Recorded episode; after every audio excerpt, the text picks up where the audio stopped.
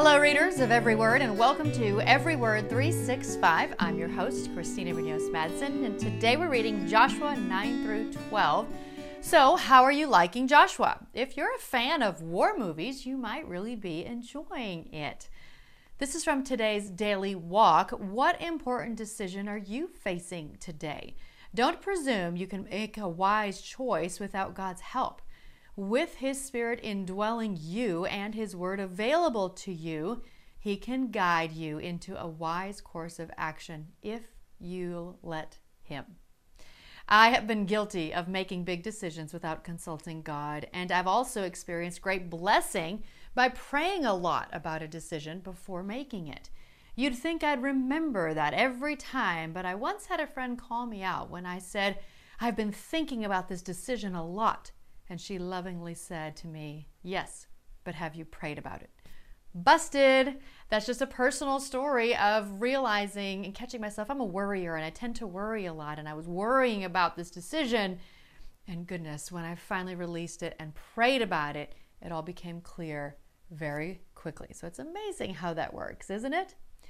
Today's reading included a huge lesson in doing anything without consulting God first. So the Israelites examined their food, but they did not consult the Lord. That's Joshua 9:14. It happened quickly, so you may have missed it. Let's all do our best to never be deceived as the Israelites were and instead always check in with God first. It kind of makes it sound like it doesn't matter if it's big or small. Check in with God first before you do or say anything. It'll keep us from doing or saying something really bad. So, of course, I have a link from Got Questions on more on that.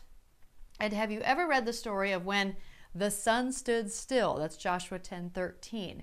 It's often referred to as the lost day. This is a story that drives scientists crazy, but as I've said before, I can't scientifically explain how a virgin had a baby and how a man died and came back to life, but because of my faith, I don't only believe those things happened, I know they did.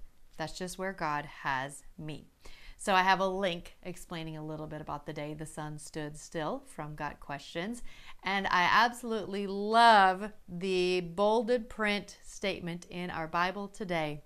Understanding can wait, obedience can't. Yes and amen. I think a lot of us get the order of that messed up. Tomorrow is Joshua 13 through 17. You are doing great. Keep up the good work. Happy reading! This episode is made possible in part by Arkansas Filter. Arkansas Filter has been serving the state of Arkansas for over 40 years. They sell and service a full suite of commercial, industrial, and residential filters. They are also one of the largest suppliers of UV lights, gates belts, and HVAC chemicals and cleaners. They partner with HVAC and engineering firms to provide a variety of services and pride themselves on customer service both during and after the sale.